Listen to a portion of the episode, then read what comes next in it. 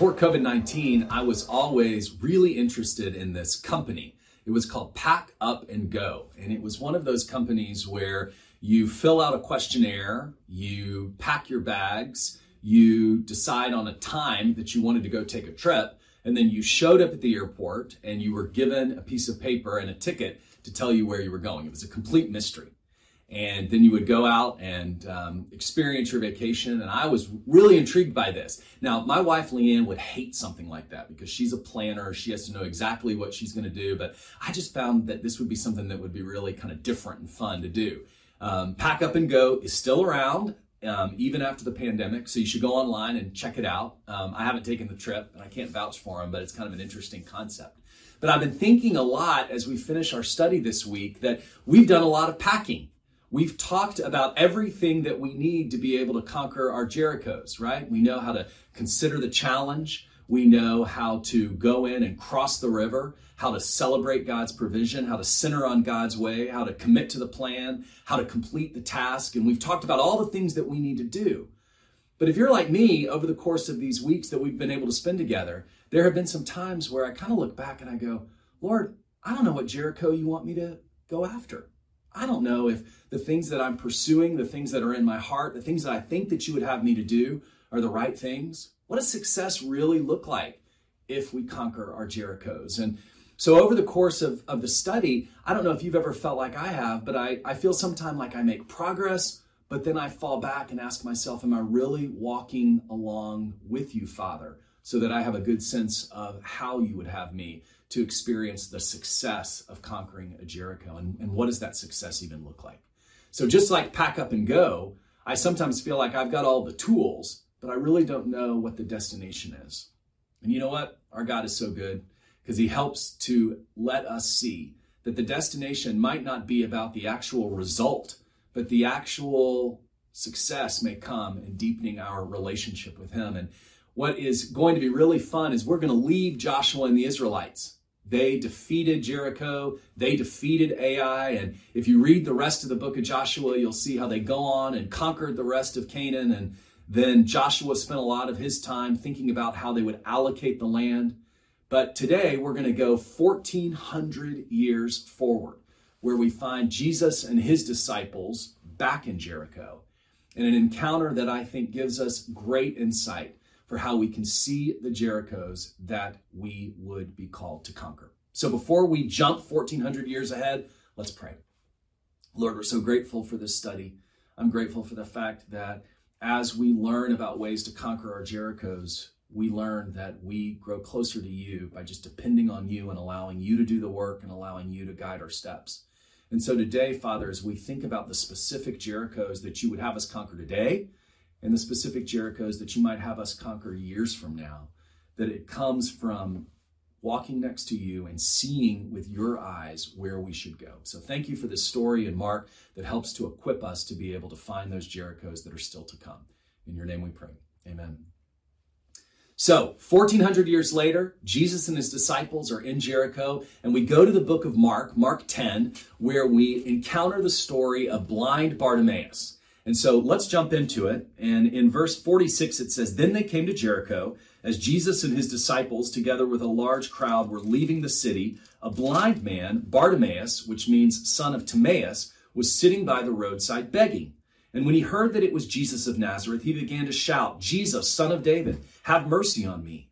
Many rebuked him and told him to be quiet, but he shouted all the more, Son of David, have mercy on me. So imagine this the crowds were still large around Jesus. Um, there they are in Jericho. People are watching him proceed. And out of the crowd, you hear this shouting Jesus, son of David, have mercy on me. Jesus, son of David, have mercy on me. So loud, and there was so much of a rancor to it that people were saying, just be quiet. But Bartimaeus persisted. He just kept shouting for Jesus to look at him.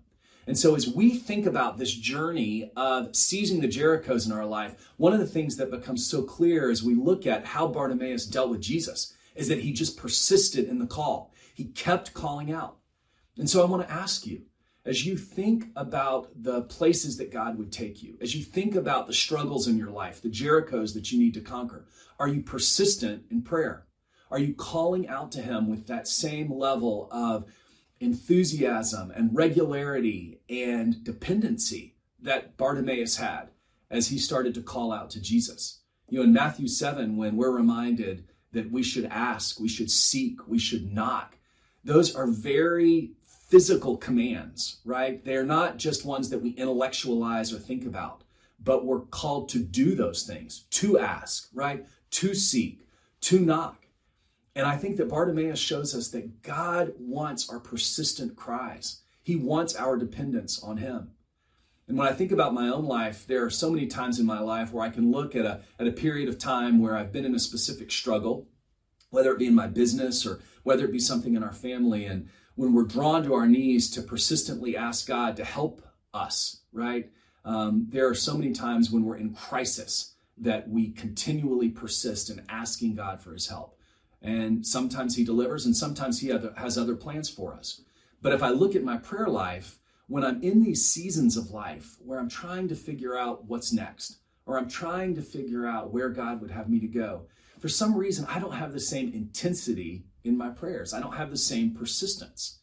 And what I see in this description of how Bartimaeus interacted with Jesus is that we're called from the crowd to keep persisting. We're called to keep crying out, to keep asking, to keep seeking, to keep knocking because it's in that that we not only bring our request to God in a way where He sees our dependence on Him, but we open ourselves to be available to experience His power in the situations that we find ourselves in. So persist. When it feels like the Jericho seems too far away, when it seems like you can't even define your Jericho, keep asking God for clarity so that you know where you ought to go next. But you know what is so interesting about this story is Bartimaeus didn't just stop um, with his cries, and Jesus didn't stop by hearing the cry. We see next that Jesus asked Bartimaeus to come to him. In verse 49, it says, Jesus stopped and said, Call him. So they called to the blind man, Cheer up, on your feet. He's calling you. Throwing his cloak aside, he jumped to his feet and came to Jesus. When Jesus called Bartimaeus, Bartimaeus went. He proceeded. And so, just like we are called to persist as we seek our Jericho, I think we're called to proceed, to step out, to answer the call of Jesus when he tells us to come. And I just, I can't imagine um, what that must have felt like, right? All of the people around Jesus, Bartimaeus had been shamed for calling him out so loudly and for persisting. But when he heard Jesus' voice saying, Come, I just love the way it describes Bartimaeus jumping out, throwing off his cloak, and running up to Jesus. And so there are a couple of principles, a couple of things that stood out to me about the encounter that I think are worth reflecting on. And the first is Bartimaeus, before he could bound towards Jesus, threw off his cloak. And I've been thinking a lot this week about the fact that there are some things in my life that serve as cloaks serve as things that are weighing me down from being able to walk and bound towards Jesus. Sometimes that cloak is a sin that I need to just deal with and strip off. I'm reminded as we go through the study about that great picture in Hebrews that talks about making sure that we throw off the sin that so easily entangles us and focus our eyes on Jesus, the author and finisher of our faith. What are the sins in your life? What are the cloaks in your life that might be weighing you down from being able to proceed and bound towards Jesus? What are the obligations that really shouldn't take priority that might be serving as a cloak in your life? What are the things that have happened in the past that are holding you back from proceeding towards Jesus? What are some of the relationships that are in your life that might be a cloak for you to be able to bound towards Him? What are the cloaks in your life that you just need to strip off? You need to throw off so that you can go to Him when He calls you to come. And you know what? He will call you to come because He wants that relationship with you. Jesus wants that ability to walk side by side with you as you deal with the opportunities that He puts in front of you, as you deal with the Jerichos in your life. So throw off your cloak. And then the other thing that I appreciated is it says he jumped to his feet and came to Jesus. He came with energy. he came with a sense of expectation and a sense of joy when I read that about jumping to your feet and coming to Jesus. And I think about some of the times where I feel like Jesus is calling me into something, and I might be a little bit reticent about doing it. I may hold back. But I think this picture that Bartimaeus gives us is one where we're, we're called to jump up, we're called to leap, we're called to bound to Jesus. And I think about in my own family, you know, as I've watched my kids grow up, one of the things that I most enjoyed um, when I would, would travel for work is when I would come home. Um, it would always be something that I would look forward to that if they were awake, it wasn't as if when I walked in the door, they would just say, Hey, dad, uh, great to see you again. Hey, dad, thanks for coming back. But there was that sense where they would get up and they would come to me and we would embrace. And I think about that as a picture of what it looks like when Jesus calls us, when he is there and calling us, that we step out, we jump up, and we run to him. So, when's the last time you ran towards Jesus? When's the last time that you felt his calling and you said, I'm willing to throw off the cloak, I'm willing to stand up, and I'm willing to run after him? Jesus calls us to be persistent, and he calls us to proceed when the opportunity comes for us to go to him. So Bartimaeus gets up, he throws off the cloak, he runs towards Jesus, and let's look at what comes next. It says in verse 51, What do you want me to do for you? Jesus asked him. And the blind man said, Rabbi, I want to see. He didn't ask for wealth. He didn't ask for a new job. He didn't ask for people to come alongside him and take care of him. He gave his honest answer that what he wanted to do most was to be able to see. And you know, as we think about Jericho's in our life, I think that's kind of where I've landed over the course of these weeks together. Is I don't know always the specific Jericho where God wants me to go if I do it on my own planning or in my own goal setting or in my own ambition. But what I want is I want to have that honest interaction with God where I can say, I just want to see. I want to see the opportunities you would have me pursue. I want to see the places you would have me to go. I want to see the relationships that I need to deal with. I want to see the sin that needs to be broken. God, help me to see these things. Help me to be attuned to them. Help me to understand them. And one of the things that I appreciate about this is I think that that same request that Bartimaeus gave to Jesus, Lord, I want to see, becomes a mirror of one of the things that we should be doing daily as we sit down with our Heavenly Father. Lord, help me to see those places where you would have me to go. Because when we ask Him that, you know what? Jesus never fails to deliver. Let's look at how he finishes the story with Bartimaeus. He says, Go, said Jesus, your faith has healed you. And immediately he received his sight and followed Jesus along the road. When we get the sight, when we get the vision, when we can see the Jerichos that Jesus would have us to conquer, we have the opportunity not to go out on our own, not to go out and do it our own way, but we have the opportunity to walk side by side with Jesus, just like blind Bartimaeus did, and follow him. So, Jesus, give me eyes to see. Give me the confidence in you and the trust in you to be able to walk alongside you to be able to conquer those Jerichos, knowing that I cannot do it on my own. You know, as I think about the time that we've had together, my hope is that you've had a chance to think about very specific Jerichos that you need to deal with, and that you've had a chance to think about the steps that need to be taken to be able to conquer some of those Jerichos, recognizing that it won't always be a straight path, it won't always be an easy path. Sometimes there will be fits and starts to conquering our Jerichos. But the news that I also want you to hear is that the Jerichos in our life aren't static. God is constantly giving us new ways for us to be able to experience Him, to grow in our relationship with Him, to understand that He has big plans for you and He has big plans for me. And we have to have eyes that are opened by Him to see those opportunities and to see the place where He would have us to go. So, as you leave your time together with your small group, I want to just ask you to do something. Can you start to one, commit to each other, that you'll pray for each other, that you'll pray for each other to have eyes to see those opportunities that are in front of you, that you'll pray for each other to think about bringing people to support you as you go out and you conquer your and you conquer your Jerichos. Will you then also not just pray, but you'll also commit to persist in the relationships, that you'll stand by with each other, that you'll commit to each other about helping each other to be able to accomplish what God would do. And that most importantly, that you would stand together to help each other proceed, to step out, to bound out to Jesus, to be able to follow what he's doing. You know, Joshua didn't conquer Jericho alone. He had those spies that went to Rahab.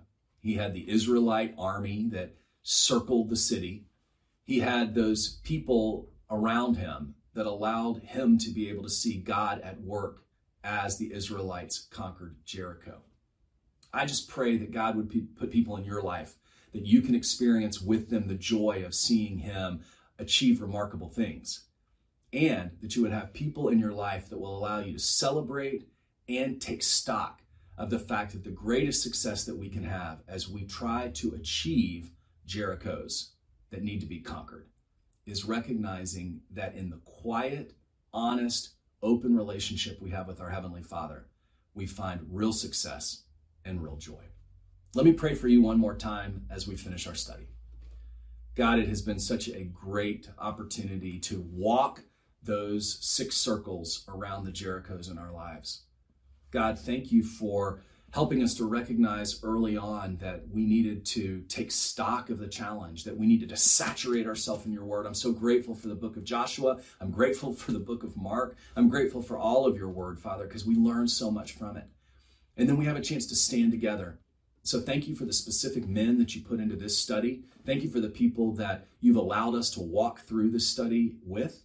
And I pray, Lord, that we will continue to encourage and bolster each other. But God, then as we think about the specific steps that we need to take for any Jericho that you put in our life, right? For us to be able to really take time to consider the challenge, to understand what you would have us to do, by taking the time to pray about it, to be in your word. Father, by putting our toe in the water, crossing the river, taking some of those bold steps to allow ourselves to see how you would work, to take time to celebrate the way that you provide the answer, the way that you take care of us. Father, the way that you would also allow us to regularly center on your ways, to be committed to following your path, following your commandments, following the things that you put in front of us as the best way to live. Father, by committing to a plan, by being very diligent and very focused on the specific steps that you would have us to take. And then, Father, finally completing the task, realizing, God, that it's not on our own accord, it's not on our own ability, but God, we have the opportunity to finish what you start Lord, I pray that you would help us to always bring that mindset into any Jericho that's in front of us. But Father, it's not about us picking new goals. It's not about us setting a new vision or setting up a new five year plan. The Jerichos in our life are in front of us, but you've got to be the one who helps us to see them.